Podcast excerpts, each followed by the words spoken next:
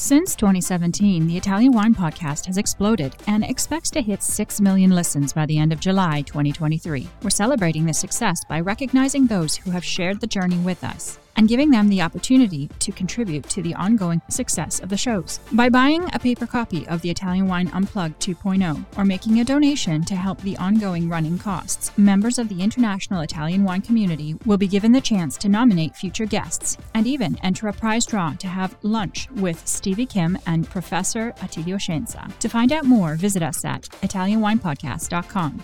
Chin chin!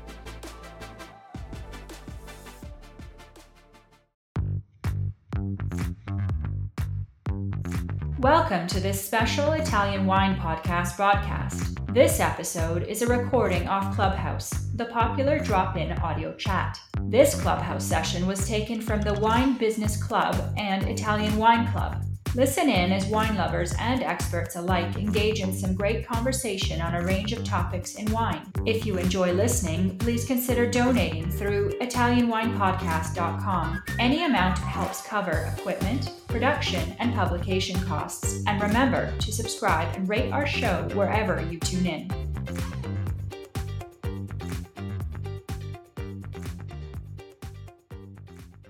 Hello, everybody. My name's Stevie Kim, and welcome to the Italian Wine Club, now called House, on Clubhouse. We have surpassed our 100th episode milestone on Clubhouse of the Ambassador's Corner uh, about couple of weeks ago, I believe. And like, uh, yes, I've turned on the record button on the Rodecaster because uh, a few few episodes ago I completely forgot, which was kind of a kind kind of insane. Anyway, welcome. Uh, you know how this works. Uh, you've been here. I see some of you. Hello, We, hello to Pablo, Fermented Boss, Cynthia from the office, Kevin. Oh yeah, it was with Kevin when I had forgotten to um, press the record button and it, we couldn't replay it from the clubhouse. Long story. Anyways, Jody, Valentina, Cynthia, of course, uh, from the office. Hello, everybody. So today's mod is Mr. Ciro Pirone. Ciao Ciro. Ciao Stevie, come stai? Bene, come stai? Dove sei? Where are you? I am, uh, well, I'm in Massachusetts, uh, in uh, a town called Wakefield right now. What's the weather been like there?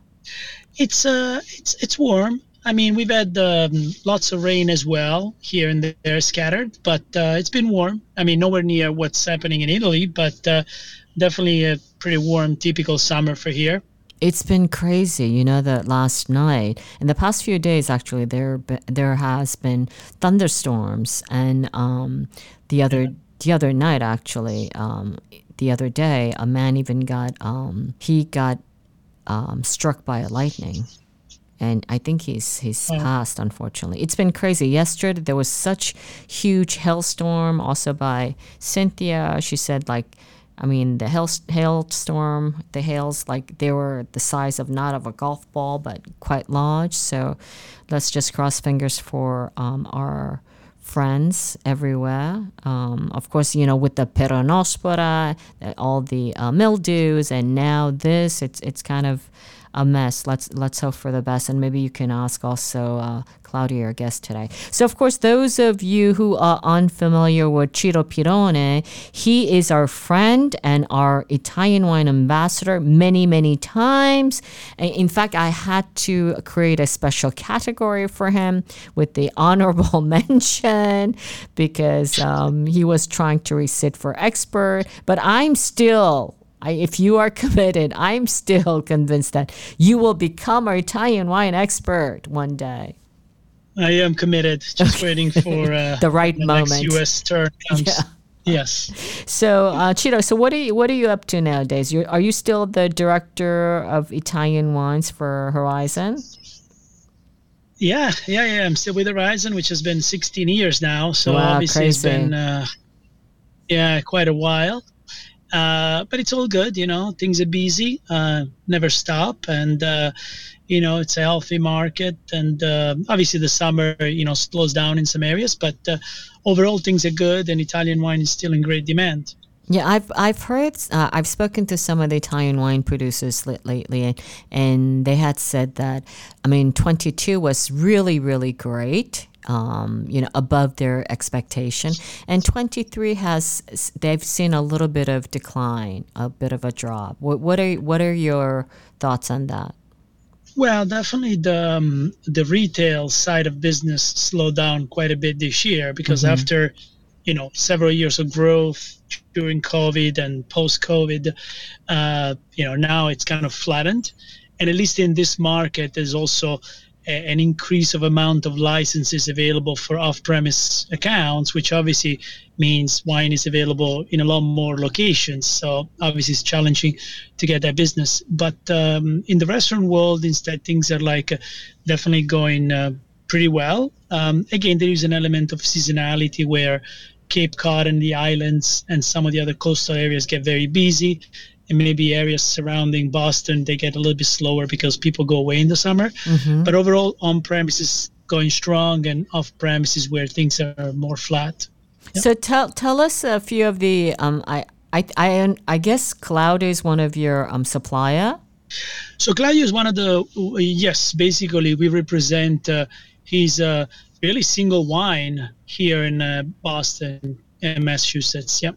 And who are give us some of the, your other Italian uh, wineries that we would recognize, just to have an idea in terms well, of horizon. Yeah, yeah, we represent uh, roughly 50, I think 55 to 57 wineries. That might have changed a bit, but uh, from uh, you know bigger names established like uh, Ruffino, Frescobaldi, Banfi, but also Donnafugata, Bruno Giacosa, um, uh, Tenuta San Guido, uh, Fattoria di Rodano, Villa Matilde in Campania, Claudio Quarta in Puglia, uh, Borgo Conventi and Collavini in Friuli. So do you have do you cover so, do you cover every single region? Not every single region because the way it works, uh, we as a distributor, we buy wines from uh, suppliers, which obviously are the importers, mm-hmm. and some of our importers cover more Italian region than others and uh, not many necessarily have things like Liguria, Basilicata, uh, Molise, Molise, you know, some of the smaller regions, if you will. yeah, right. Molise. Well, I you can drive right through to, it. To make them focus. okay, so let's yeah. get to uh, today. Your um, guest today, your interviewee uh, for this yes. call is Claudio Sottile. So how, how come you chose Claudio out of all of these producers that you can you can have in, um, your hands? I feel like uh, you know the purpose of the platform here is also to give voice to some of the micro producers that have obviously still a great story behind them, and specifically uh, in the few years that I've known Claudio, you know, doing business together, you know, we grew close, and uh, basically I've been trying to help uh, wine really uh, grow here in the Boston market, and um, knowing his passion and obviously effort that he puts into making the wine and all the challenges that come along with that, I think it's a it's a story worth being told, and definitely wines worth drinking and for people to experience. Okay, excellent. Um, I'm always I'm unfamiliar with also Claudia's wine and winery, so I'm looking forward to your conversation today. What are the learning objectives, as usual? What do what are we expecting from you today? I, I think uh, a few where uh, you know obviously Sicily today you know represents one of the I think uh, greatest wine regions of the world at large with its you know wealth of uh, great varieties terroirs but also foods and traditions and whatnot and although some areas uh, like Etna have become incredibly popular and uh, well traveled by many. Uh, there's a lot of greatness in many other places, and, and, many things are happening. So I think it's important to also shed the light you know over the many beautiful stories and talented producers uh, there are throughout the island in places maybe not as famous as Etna. And specifically for this interview, also have a bit of a deeper conversation on Catarratto, which is really the grape Claudio works with, uh, that for the longest time was really only thought of and regarded as a bulk wine production grape.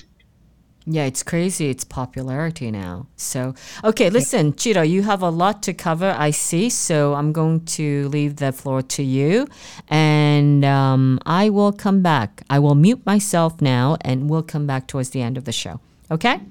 All right, great. Thank you, Stevie. Ciao, ragazzi. Um, ciao. So, uh, well, thank you everybody for attending now, whoever's going to listen later. Um, and uh, I'm just going to introduce uh, Claudio to all of you. So, Claudio Sottile is the founder of Iniceri Wines and a third generation viticulturist. Uh, Claudio is actually born in Queens, New York, and is a first generation Italian American uh, who had spent his summers growing up in Sicily with his grandparents, harvesting grapes uh, uh from vineyards that they basically planted um, 50 years ago on Monte Inici, which is located in Castellammare del Golfo. As a point of reference, it's located in the westernmost part of the island. His grandparents predominantly sold the grapes until 2016 uh, when Claudio decided, uh, you know, to be the first of the family to produce wine. His first vintage uh, for the wine called Abisso was produced in 2017, uh, and it's 100% Catarratto uh, launched basically the start of Iniceri Wines and received also silver medal at the World Wine and Spirits Competition in 2018. So Claudio, together with being a busy winemaker and whatnot, is also the chef owner of two restaurants in New York and continues to spend uh, his summers in Sicily. Sicily. As a matter of fact, he just came back a couple of days ago uh, with his family and where he continues to produce wine. So without further ado, uh, Claudio, how are you, my friend? Ciao, Ciro. How are you? Thank you for having me. Thank you for involving no. me in this uh, wonderful podcast. Pleasure, pleasure. Hopefully, after this conversation, many more people are going to know about you and they're going to taste your wines and hopefully fall in love with your wines and spread the gospel. Um, so, uh, we're going to get going with the questions as we have uh, obviously a certain amount of time that we can you know spend today so first and foremost it's a bit more of a general question but in your opinion what has made sicily you know such an incredible popular tourist destination over the last five years uh, well you know uh, Sicily is really just this magical place. Uh, you know, I think that both uh, its history and the the uh, the Sicilian culture of preserving the history is, is what really um, makes Sicily this special place. Uh, pretty much at every corner of the island, you find uh, ancient Greek ruins and uh, cities built by the Arabs and the Moors. Uh, you know, and, and aside from uh, the these these temples and cities, even our cuisine reflects the amount of uh, influence that we have uh, right? Like um, our cuisine in many of the dishes involves um, flavors of the Arab Levant, and a lot of the techniques stem from uh, uh, French culture and and and and that uh, preparations, right? These long.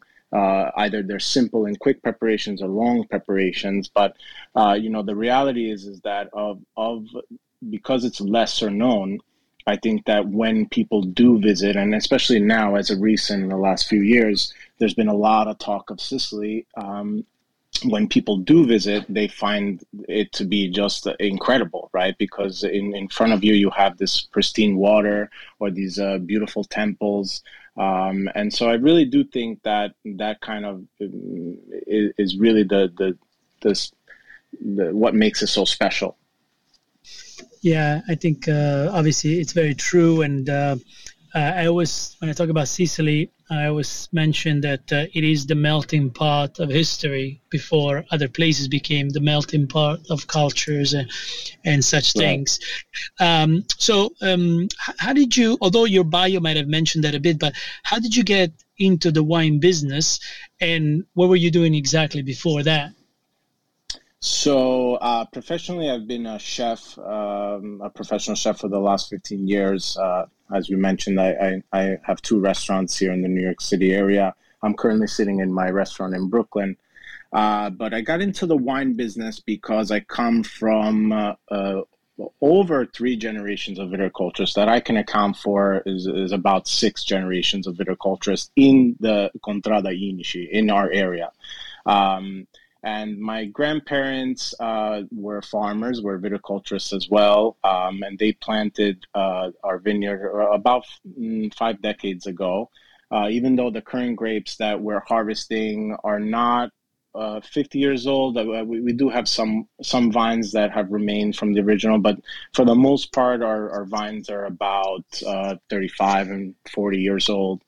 Um, and so I would, you know, I would spend my summers in Sicily with with my grandparents. My sister and I would be shipped off uh, to Sicily the day after school ended. Um, and we would stay in the Monti Inici Campagna, as we called it.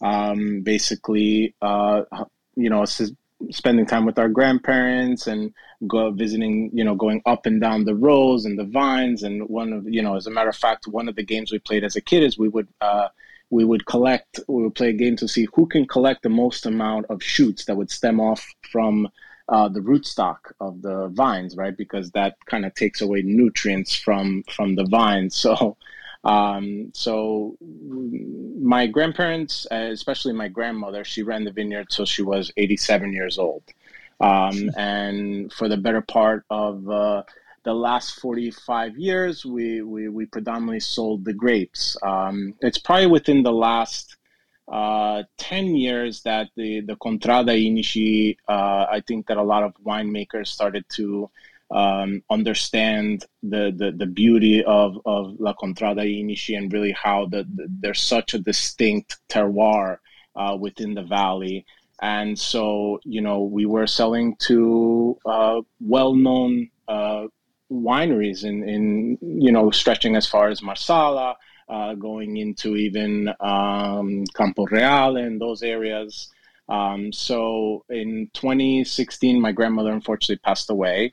Um, and uh, now it was my turn. And seeing as we, you know, we would uh, spend our summers there, you know, we would even come back uh, to the U.S. School had already started for three or four weeks, but we needed to stay in Sicily because my sister and I needed to be witness uh, to harvest to see how it worked and mm-hmm. and all the fruits and labors of, of, a year of working the soil and how it would come to its its conclusion right? So um, so I I when I took over in 2016 I, I kind of uh, re-fell in love with with La Contrada especially you know our, our area is just magnificent. Um, and you know i i un- started to understand a lot more of the uh, kind of the business side of things. And and i understood that you know we're uh, certified uh, biologico certificado biologico which is um, a, more strenuous than organic viticulture because even in organic viticulture you can use organic based pesticides and fertilizers and things like that in our case we cannot we have to we have to combat ailments and things like that by introducing other things, right? So, uh, for instance, if we have uh, uh, lots of rain, the only thing that we could really employ is is getting on the tractor and aerating the soil. Uh, in terms of fertilizer, what we do is we do inter inter row crops. So we grow things like fava beans and um, uh, sunflowers and things like that. All that can be reworked into the soil uh, in, you know, after the winter. So, um, right. so once I understood the the farming side of things and the, the, business side of things, and especially that we were, you know, relatively sought after by some well-known producers, you know, I decided that uh, it was kind of a twofold uh, reason. One, that it would uh, enable me to continue my family's legacy uh, and not being subject to you know negozianti and then uh, negociants and uh, you know wine bro- uh, uh, grape brokers. Uh, and then the the second part was really to have a reason to go back. you know, have a reason to go back and, and, and to grow my family's legacy. you know, is is really the the reason why I started this. True. That's a that's a wonderful purpose, and obviously, rest in peace, your grandma. And as you mentioned, you have two restaurants. Maybe it's worth just mentioning because obviously, there's people here listening, and will be listening later from all over, and many from New York too. So you should mention what's the name of your restaurants. Maybe somebody sure. will come and visit. Sure, sure. So the the name of the restaurant I'm currently sitting in is called Pecoraro Latteria. Uh, we mm-hmm. are an Ita- Italian uh, uh, alimentari or gourmet grocery and restaurant. Uh, we also have a uh, facility next door where we make uh, fresh cheeses. So we're, um, you know, Latteria is basically a dairy store.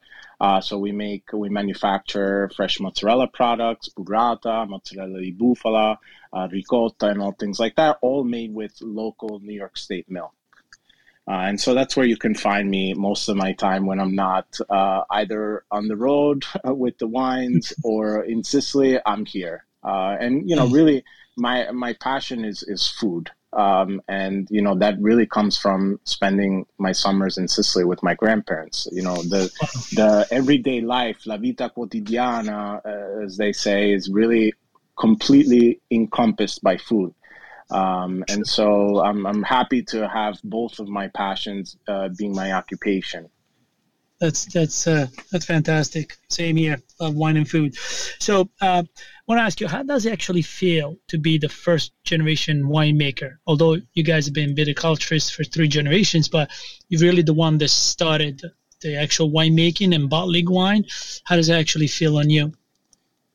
So I I could tell you that uh, it it's it's an it's I feel incredibly lucky to have the opportunity to uh, a to to bring forward the the legacy which is my family and and farming and viticulture, um, but it also comes with a lot of responsibility.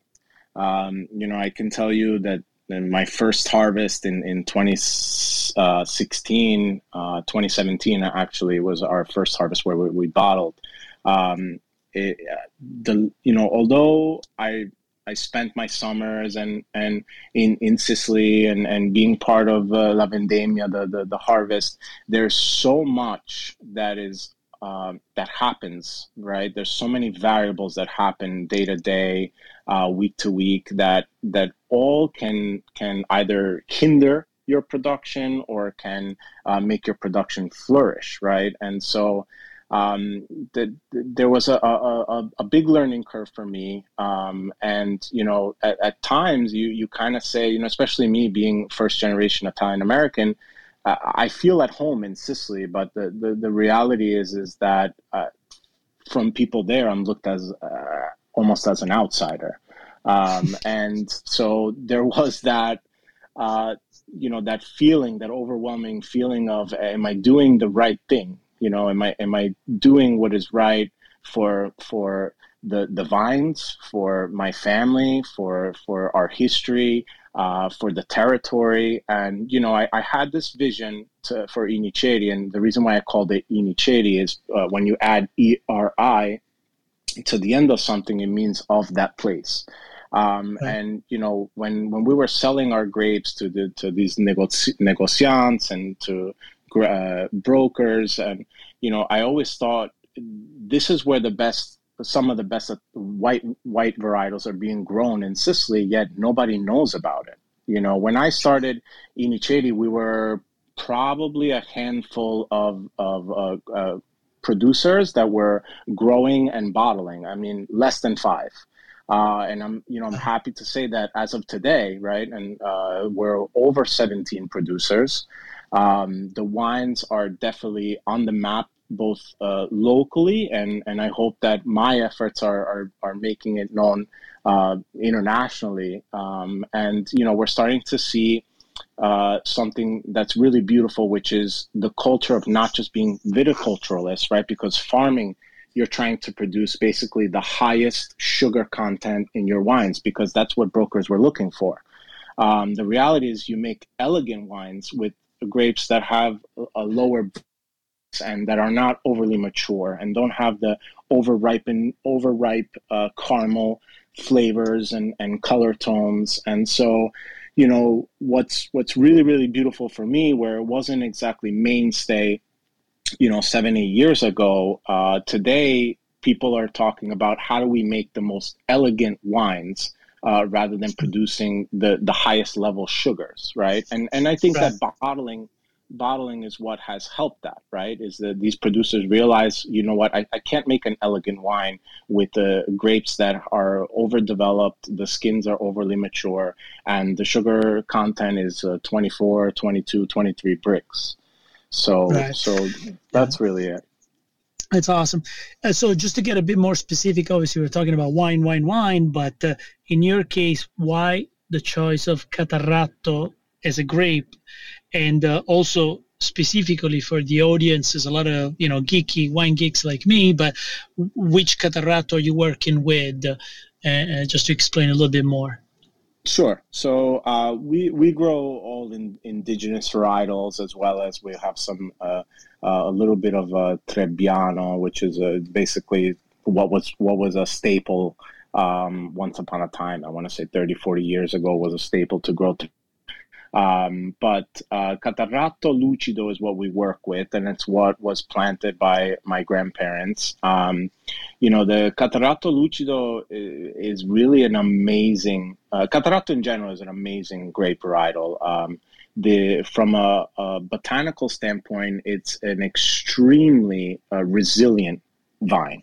Um, it's it's one that can you know it the roots go very very deep to find water. Uh, it's even in the in the trellising process. It, it almost uh, the, the the the groupings grow in a way where they're uh, lower to the ground but not too low. They the, the tends to have less foliage around the grouping, so that it allows for aeration. Um, and and Catarratto is is one of the few varietals, in my opinion, that really really lends itself to the terroir of where it's being grown. Uh, you know, I believe it's because the rootstock goes so deep, um, but but also it, it, it's it's just it's one that you know I, have tasted Catarratto now, both from our valley, the Iniceri Mountains, all the way to Campo Reale to Etna and it's really really amazing how the the the wine the the the, the grapes and the wine themselves uh, just is so distinct to its to its it, where it's being grown hmm. that's uh, that's a great point.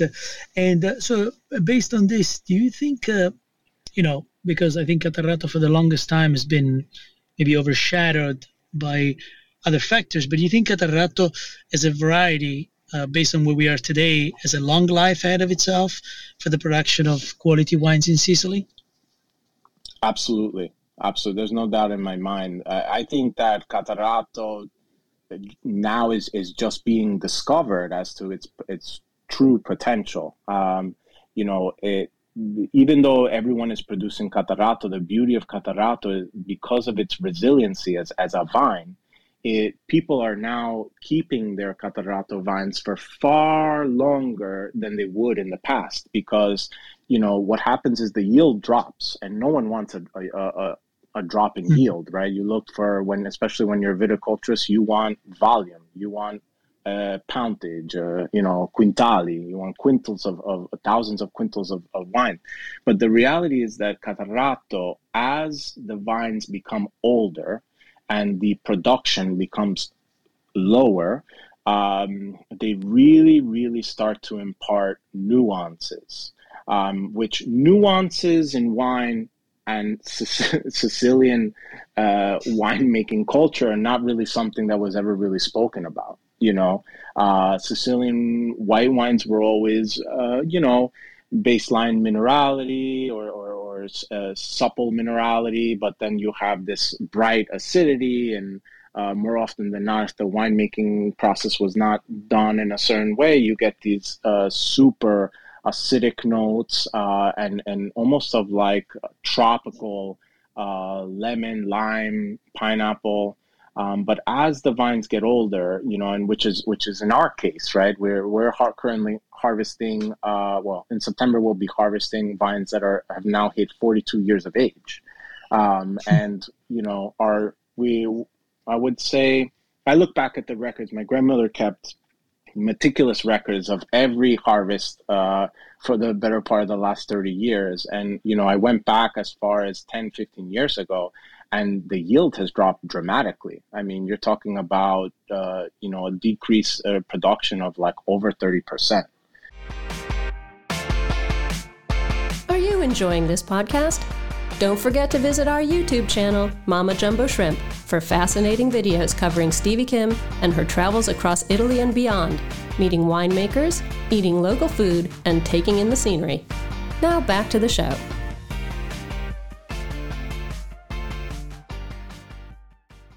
Uh, any farmer in in in in in the circumstances of, of where you're growing grapes and selling would have already removed these vines you know? Um, True. so I'm, I'm very fortunate that that you know these vines are still there today. The the root stock is is, is incredibly healthy. The Monte Inici is just this incredibly fertile arid area. Um, and so you know I think that that that like I said before you know I think that it's relatively uh, new the discovery of, of Catarratto in terms of its complexity and, and what an amazing grape varietal it is. I guess long live Catarratto for what you're saying, which is um, a, a, beautiful news. Uh, now, because you truly are a micro producer, as far as I'm concerned, uh, but uh, what are the challenges? The biggest challenges, anyway, you face uh, um, as a really micro producer to get your wines in the market.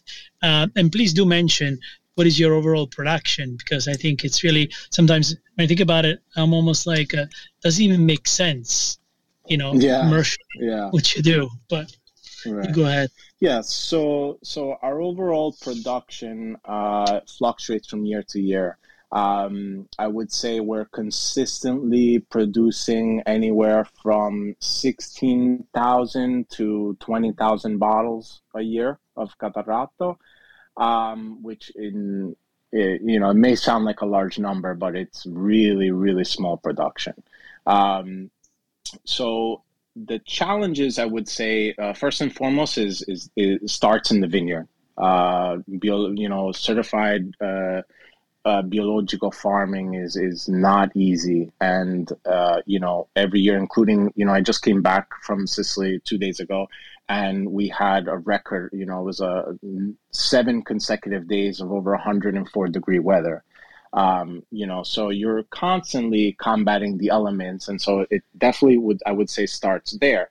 Uh, the second part is is is bottling, and and the third part, at least for me, was I was you know I'm fortunate to to be based here in New York, uh, which is a very very challenging market. Um, but the, the, when I first started, uh, you know, going around with the wines and, and getting my wines in, in front of uh, consumers was that nobody knows what Catarratto is, right? The, when you go to any wine shop or any liquor shop, uh, liquor store, or even uh, a restaurant, Catarratto is seldom, seldom the option available, right? And and if it is, it's on the bottom shelf, hidden behind some uh, big producer from somewhere else. Um, so that was really the most challenging part for me was uh, letting people discover Catarratto and, and, and, and then the second part is that, uh, you know, like, uh, as you know, uh, th- there's many, many, many distributors with, that have a huge sales force of people that are out there with a portfolio of uh, several pages of producers, you know, hundreds of producers and thousands of wines. And so, uh, you know, I think that from from a sales standpoint, you know, that was extremely challenging. But uh, I think my silver lining was always that it it's me, right? I was there representing my winery, my family's history, my heritage, um, and and I'm very fortunate that we, we make a, a, very very elegant wine that you know when people taste it, it's like wow this is very very interesting. Uh, you know and I've been part of uh, many panels and tastings and uh, uh amongst uh, producers that have uh, 50 60 70 years of experience you know over me and that have the the culture and have the the the know-how of how to promote their wines and other demographics and and you know both nationally and internationally. Um, so so yeah there, there's many many yeah. many challenges and then there's being small right i don't have the the marketing budget that uh, santa margherita has or that uh, you know another big producer may have so i you know, but I also don't have the production. So my wines, I would say, have a, a, certain level of exclusivity just by the sheer small production that we make. Um, but you know, uh, the, the beauty is also like uh, I'm here, like in in where my restaurant is in Williamsburg, Brooklyn. uh, you know, this is a, a, place where people are very well traveled and they're always looking for that new and interesting thing. And so I was very, very fortunate uh, to to have success there, and then success with people like you, Ciro. I mean, we met what seven years ago. I was uh, fresh to the business, and you know, it's people like you who uh, you know, tasted my wines, believed that there was a lot of value and that they should be shared with people. And, you know, so uh, my relationship with you has, has blossomed and has enabled my, my reach to become greater than something that I'd be able to do on my own two feet. Um, so, so yeah, that's. Yeah, no, that's, uh, that's wonderful. And it's a true fact, other than the challenges, is, uh, thankfully when you show the wine, wine people will engage to it. Maybe slower than other varietals that they're more recognizable, but obviously the quality of the wine speaks for itself. Um, so let me ask you. You mentioned a little bit about Trebbiano, but uh, in general, what other varieties you know do you work with in the vineyards, and also for yourself personally, what is your ten-year goal for the Iniceri winery? So so yeah, so uh, Trebbiano was was a a grape that was incentivized by the Italian government to grow because uh, you know Italy is also one of the largest producers of vinegar, um, and so a lot of uh, public cantinas in our area have these uh, massive concentration tanks where they would take Trebbiano grape and make concentrated grape must and so on and so forth. Thankfully, that is going away. Um, so I, I, would say, you know, uh, that there may be less vinegar uh, in Italy and, and more quality wine. Um, but uh, we grow other indigenous varieties. We grow a little bit of uh, Grillo, a little bit of Insolia, um, and we're currently experimenting with uh, some reds. One grape varietal that I love, but that is incredibly delicate, is Perricone. Mm, um, Perricone is, is just this vivacious, bright, red grape that lends itself to almost to a Pinot Noir, but still has that um, almost um, like uh, fresh, bright plum. You know, almost like that tart plum kind of uh, uh, mm, uh palette to it, and so um, you know, as my goal for my 10 year goal for Iniceri Wines is is uh, uh, first and foremost to improve our quality. We're always improving. Uh, you know, from a, from a, winemaking standpoint, you know, we're constantly learning, uh, you know, new, I wouldn't say technological ways, but we're learning the nuances of our grapes specifically. Um, you know, we, uh, Monte Inici is an incredibly arid valley and we're on a, a west facing slope. So what we have is, is a late afternoon sun, which is a little bit it's it's warm, uh, but doesn't have that intense heat of the early morning light or the the, the afternoon, the early afternoon light, which is is very intense. Um, the second part is that we we the, our property starts at about 250 meters above sea level and then goes all the way up to 650 700 meters above sea level. And on the vineyard itself, we have three distinct uh, types of topography. We have uh, uh, red sands and, and, and a little bit of a clayish like soil. Uh, then at, and that's at around 200, 300, 400 meters above sea level, sea level. And then as we get up to around 500, where the Catarratto Lucido is planted, uh, it's it's all topsoil limestone with deep, deep uh, deposits of, of calcium, and uh, rich uh, granite-like and limestone uh, bedrock. Um, and and the second part is that it's a very arid valley. You know, there there's maestro winds that that flow through, especially like come around April, May, which we have you know lots of rain, obviously, or so sometimes we don't have as much rain, but. Uh, in, you know, in, in our case, uh, we got late rain this year, but typically around March, April, it'll rain a lot, but then you have these winds that flow through the, the valley that allow the vines to aerate, allow them to uh, cool down. And, and really, the limestone is something super special because uh, throughout the day it, it warms up. And, and then, you know, at high elevations you have a drastic change in temperature between day and night so you can be talking 20 30 degrees um, in the in the in the um, in the in the spring so um, what what what we are fortunate is is that that limestone actually allows the rootstock of the plant to, to stay warm throughout the night um, and as a matter of fact, you know, when we're during harvest in September, this year we'll probably be harvesting around mm, first or second week of September. You actually feel the warmth still in the stones, and we're, you know, we start harvest um, before morning light, and and it's it's really really amazing how nature just kind of takes care of itself in a, in a sense. It's it's really almost uh, poetic uh, to be to be brutally honest. Yeah, no, you. Uh, I think uh, you answered the question I was going to ask you, but either way, you painted uh, quite the amazing picture of what uh, basically the Inici Mountain area is like, and obviously where your vineyards specifically are located, which ultimately I would assume is going to give this terrific wine. Uh, but just to give a bit more geographical idea, Castellammare del Golfo, which I've never been, but I hear now not only is a fishing village traditionally, but has become uh, quite a bit uh, a hub for nightlife as well. Is that right?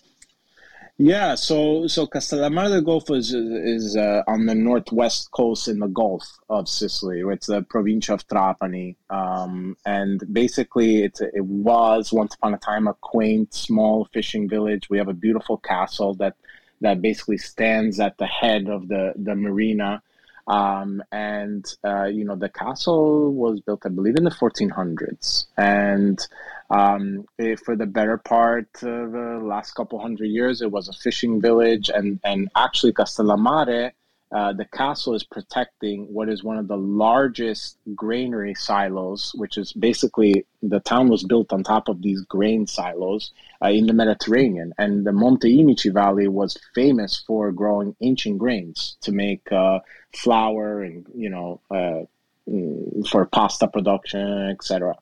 Um, and so the you know ships would actually pull up to the port of Castellammare and and the, the, the, the, silos that sit below ground underneath the town were, were just filled with uh, with grains from from the Monte from the uh, Contrada Inici. Wow. Um, so yeah, amazing. And, and now, now it's you know, as as a child, it, it, it, you know, it was a relatively quiet. I mean, there was always the events that happen in town and things like that. But now, and especially in the last seven years, I've seen um, uh, tourism double year over year. Uh, every turn, every corner you turn now uh, is a is a boutique hotel or Airbnb. Uh, there's lots of restaurants and shops, and uh, you know, I, I, I, could go on and on to talk about Castellammare yeah. because it really is a beautiful place. Yeah, that's uh, also the power of wine. Sometimes, uh, you know, the more wine becomes popular from certain area, the more people start traveling those areas, and obviously it creates a wealth and uh, opportunities for the locals as well, which is which is great. Absolutely. So, so you mentioned about you, you are biological, which comes with a sets of challenges.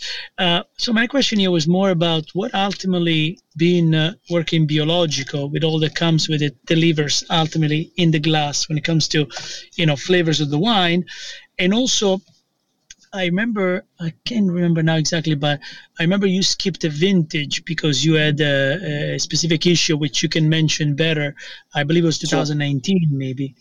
Yes, yeah, yeah. We had uh, Peronospora, you know, no uh, rot in, in in the vines. Um, uh, you know, I think that the, the while it's extremely challenging to be uh, certified biological, you, you you know you have to use the the elements and the, the techniques and and these are you know what we're currently employing today in terms of techniques are techniques that have been uh, a staple uh, or in the arsenal of, of my family's history and culture. You know, our our vigneron is a, is a, is a cousin of, of, of my mother and a cousin of mine, um, and he's been doing that for over 50 years. Um, so he not only knows the, the vines like the back of his hand, but he knows uh, through um, what has been handed down generation to generation are these techniques. Yes, we're using tractors now and we're but aeration was done either, you know, once upon a time was done with a mule, and today we do with a tractor. Um, and so, um, you know, I think that the wines, because of this, right, you're not adding anything. It's it's kind of like when you're making a dish, uh, uh, uh, uh let's say a pasta. The more you add, the more you take away. Uh, you know, the nuances or the subtleties of those individual ingredients don't really shine because you're adding this, that, and the other thing. And and that's what certified bio- biological is doing for our wines, I believe. Um, you know, it allows the the the, the natural terroir of, of our our soil composition, and it, it's it's a very very very clear indication of what type of uh, uh, weather we had that year. Um, you know, 2017, for instance, I remember it was not just because it was my first harvest, but you know, once you start making wine, you you never forget a harvest because the the amount of things that you encounter every day, uh, the challenges that you encounter every day, really kind of shine through, and, and you remember every growing season. You know, 2017 was very hot, and I remember that uh, it was basically we were spending our entire, you know, harvest starts at around 3 a.m. We start picking grapes around 4, and then we'll go all the way until 10 a.m. But then you have to stop after 10 because of the, the heat. You know, it'll be 98, 100 degrees um, and it's not really conducive to, to picking grapes. Um, but I'll, I'll never forget the the um, you know we were waiting like it was almost hour to hour. We were measuring the Brix and and the skins, and the maturation of the skins was not matching to the fruit. And so that, as you know, is, is, the skin contact is very, very vital to the composition of a, of a wine.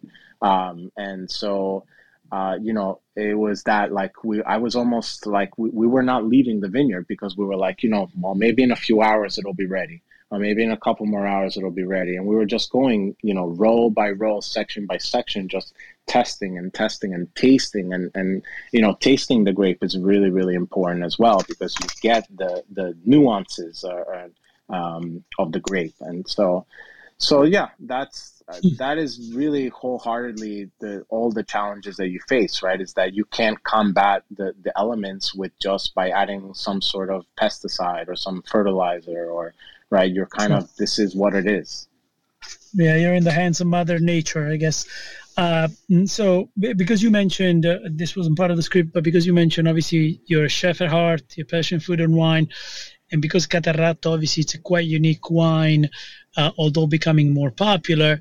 Why don't you give me two dishes, one traditional, one maybe not so traditional, that you think Catarratto would be a great pairing for? Uh, well, traditional for me would be a huge plate of um, of uh, red prawns from Mazara del Vallo or and nice. sea urchin and all raw with just a, a light, light string of olive oil, uh, a little bit of sea salt, and maybe maybe a kiss of lemon juice. But other than that, I think that is the perfect pair. For me, there is no better pairing. Uh, and as a matter of fact, the minute my feet touch Sicilian soil, I go right to uh, a certain little restaurant in the marina, which I know the owner for a long time. Uh, he has uh, commercial fishing boats and he saves the best of his catch for his restaurant. And it's the first thing that I have. Um, and probably a not so traditional, I would say um, it really, really lends itself well to, um, uh, I thoroughly enjoy with Asian cuisine.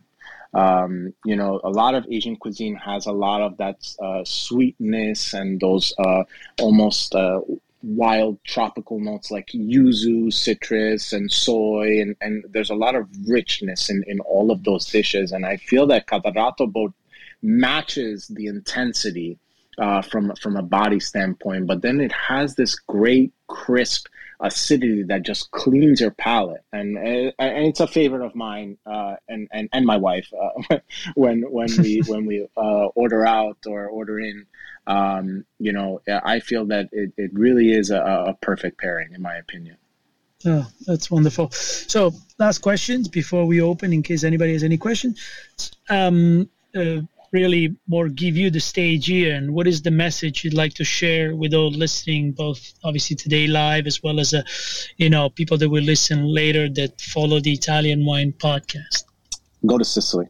the The reality is, uh, there is so many amazing, amazing micro producers uh, in my area and all over Sicily that never leave uh, Sicily, never leave, uh, not just never leave Italy, but never leave Sicily. Um, you know, I know the, a handful of producers that I have to go and knock on the person's door where they live in town and and get a hold of a few bottles because their production is so small. And they really you know they do it almost as uh, almost for the same reasons as as I right? Is to kind of continue that that that heritage and that legacy. And and because it's it's part of the new mainstay of Sicilian viticulture um, or at least in our area viticulture um, so yeah go to Sicily uh, travel. You know, Sicily is not an easy place to travel. You you have to fend for yourself a little bit. There are no um, there are very few uh, tour guidebooks and and tours set up, but the, the reality is is that it, it the Sicilian people are are wonderful people and they welcome foreigners into their arms and they're helpful and they want you they want to share specific more specifically they want to share what a little bit of, of their life and their culture with you. Um, and so I would say definitely, definitely, if you can, plan to go to Sicily. Yeah, I think uh, many, many people have been listening to that because I do most recently, but in general, I do a lot of things involving Sicilian wines. I actually have a wine dinner tonight about Sicily, but anytime I go to do tastings and things like that, people are always like asking about the Sicilian wines because either they just went or they're going very soon. So maybe thanks to the various series on HBO, Netflix, or whatever else, also talking about Sicily and showing these magical places, uh, I think uh, more and more the island and all that comes with it have been exposed to an international, um, uh, you know, clientele, which is which is wonderful. Yeah and I can't can't wait to get there myself uh, soon enough. But uh, well, I, I uh, I just want to say first and foremost, thank you on behalf of uh, myself as a friend, uh, Claudio, for for your time, for being here today, talking about your winery, your story, your family, and obviously your delicious wines. And um, I'm gonna pass it on to uh, I don't know if Laika or Stevie if they have any questions or anyone else for that matter. Thank you, Ciro. All right. Uh, I I was getting so hungry while Claudio was describing the food. I can tell he's a food person. Claudio, listen, I'm going to come and see you because I'll be in Brooklyn soon. So I will be Wonderful. definitely coming to Pecoraro Latteria. I was going, I went to your website and there you have a small, tiny problem with um, the wine section, the drink side. But um, oh. Just, Thank you for bringing that yeah, just FYI. But yeah, I my mouth was just watering like every time Claudio was describing the food, uh, which brings me to my question. Um, uh, I've been working on this theory for a little bit with also with our um, friend, uh, from Canada. I saw him in Paris uh, a couple of weeks ago. And I just feel like, and maybe Ciro, both Ciro and Claudio can chime in on this idea. The wine wine uh, makers, they're ch- always chasing um, like the superstars in terms of uh, restaurants, right? Like the Michelin starred restaurants. And I yeah. always get the feeling right? So that everyone wants to do their winemakers dinner and whatever their events, but I always give get a feeling. Well, not you, Claudio. I'm making an exception for you. Most of the chefs they don't give a shit about wine. You know, I sometimes I feel I like don't, I don't. I don't I don't know that that's necessarily true. I think in those higher caliber restaurants, the chef is so hyper focused on the food. Yeah um, and making sure that that dish comes out 1000% day in and day out. Uh, you know, because there's a lot on the line, right? Especially when you're talking about Michelin stars or in New York, uh, New York Times, or, you know, you never know who is sitting in your dining room. And in, in those situations, the stakes are very, very high. Um, you know, in my case, I always uh, look for smaller restaurants uh, ones where they have a, a, strong wine program and more so people who care, right? People mm-hmm. who really care about the product that they're serving. Um, and because you know my wines are a hand sell, they're not something that you read on a menu and say, "Oh yeah, I'll take that one." Mm-hmm. You know. Yes, I guess So completely I- a different story between like, you know, Yeah. someone like yourself and this, you know, the superstars of, you know, the restaurants in a way. Right. I mean, luckily we have the somms, right? They kind of bridge the gap in a way, and they make the wine Yes, list yeah. and whatnot. But I, I don't know. It's this thing like we. ha- I mean, I, I've actually Googled it and tried to find out if there are any articles dedicated to that, but there was absolutely nothing. So we commissioned actually a survey through Quench, and hopefully uh, Govinda will be presenting that. So getting back to you, Ciro, Ciro did you want to uh, chime in on this or? Uh, I, I think, uh, well, you guys both made a good point because obviously, when it comes to restaurants, it all depends. Uh, at least for Boston, where we don't have uh, Michelin star restaurants, we don't necessarily have that issue as far as that. But it is true. I mean, at least in our case, when we do wine dinners or when there's a producer doing wine dinner, we talk to the chef or the owner, depending on who's making those decisions, and we try to make sure that they create uh, the best possible menu to pair up with the, you know, wines and food together. Uh, but um, there, there is a little bit of both. I have to be fair. Where there's people that don't care about the wines, there's people that do care and they want to give the best uh, food and wine pairing and the best possible experience to their customers. So, um, you know, Okay. That's just a- Listen, just uh, we have few a couple of more minutes. So, Claudio, can you first of all to go to your winery? Which airport do we fly into? Is it Catania? Is you it would, uh, you would fly into Palermo. And- yeah, you would fly into Palermo, and then we're about 30 minutes west of Palermo. Uh, you would get off uh, in Castellammare, and then from Castellammare, it's about 0.2 miles from the ocean. so it, it's quite close um, to Palermo, actually. yeah, yeah, Yeah, it's, yeah. it's it's very very close. Yeah. Okay. And can you just, for our audience, can you just give us a grand overview of uh, kind of the markets? Like how many, how many wines, how many labels have you got, and what is the volume of production? So I currently have uh, I have three wines Mm-hmm. that I'm bottling. Uh, uh, my Catarratto, which is a star, uh, and then I make Nero d'Avola from uh, what what are pre-phylloxera vines. Uh, they're like over seventy something years old, um, and so I have only a very very small production. So Catarratto, I produce about uh, anywhere from uh, 16 to 20,000 bottles a year. Uh, Nero d'Avola, I only produce uh, about 8,000 bottles a year. And uh, the two labels, because I only have six rows of Nero d'Avola, uh, two rows are pre-phylloxera vines, which I only produce on a good vintage because that's only when we harvest. Um, you know, the, the Nero d'Avola is, is, is a very, very delicate grape. Um, you know, if you, especially these vines, if you look at them wrong, the fruit drops. Uh, they're very Sicilian, um, and so, um, so I produce these three wines, and and uh, all- all my production is small, but the, the reds are very very small production, and uh, for the most part, I have them sold before they even come out. Um, and uh, my wines are available currently in 20 states. Um, I work with uh, you know smaller distributors, and, and you know we're from Texas to North Carolina to Florida. We just um, initiated conversations for California as I, I, I made uh, friendship with a few amazing uh, master sommeliers in, in the Napa Valley, all of which are very interested in trying our uh, trying to bring our wines to the market. Um, and so so yeah, we have quite the reach for for a small, uh, super small production uh, winery. So is it correct to assume that most of your wines are being sold stateside?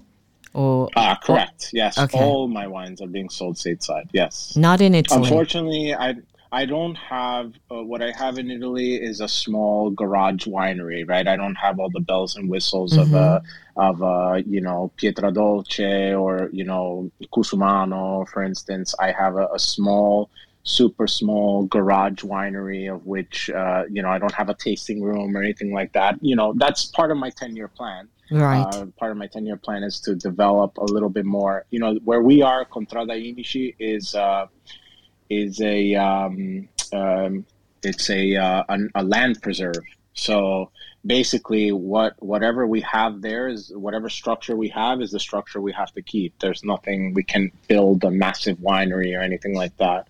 Uh, but luckily, I have a home that my grandfather and his brothers uh, built brick by brick uh, by hand sixty uh, something years ago, and that's that's where we plan to to make to build out a full winery.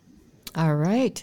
Well, I think we can come to a close. I am very much looking forward to um, tasting your wines at uh, Pecoraro. But more importantly, I, I saw that calciofi. I really want to have a taste of that. that looks so great. I look forward to having you. Okay. I'll ping you before I pop by. Make sure you're there. Wonderful. Okay, Laika, thank you so much, Ciro, as always. Uh, thank you very much for making this love connection.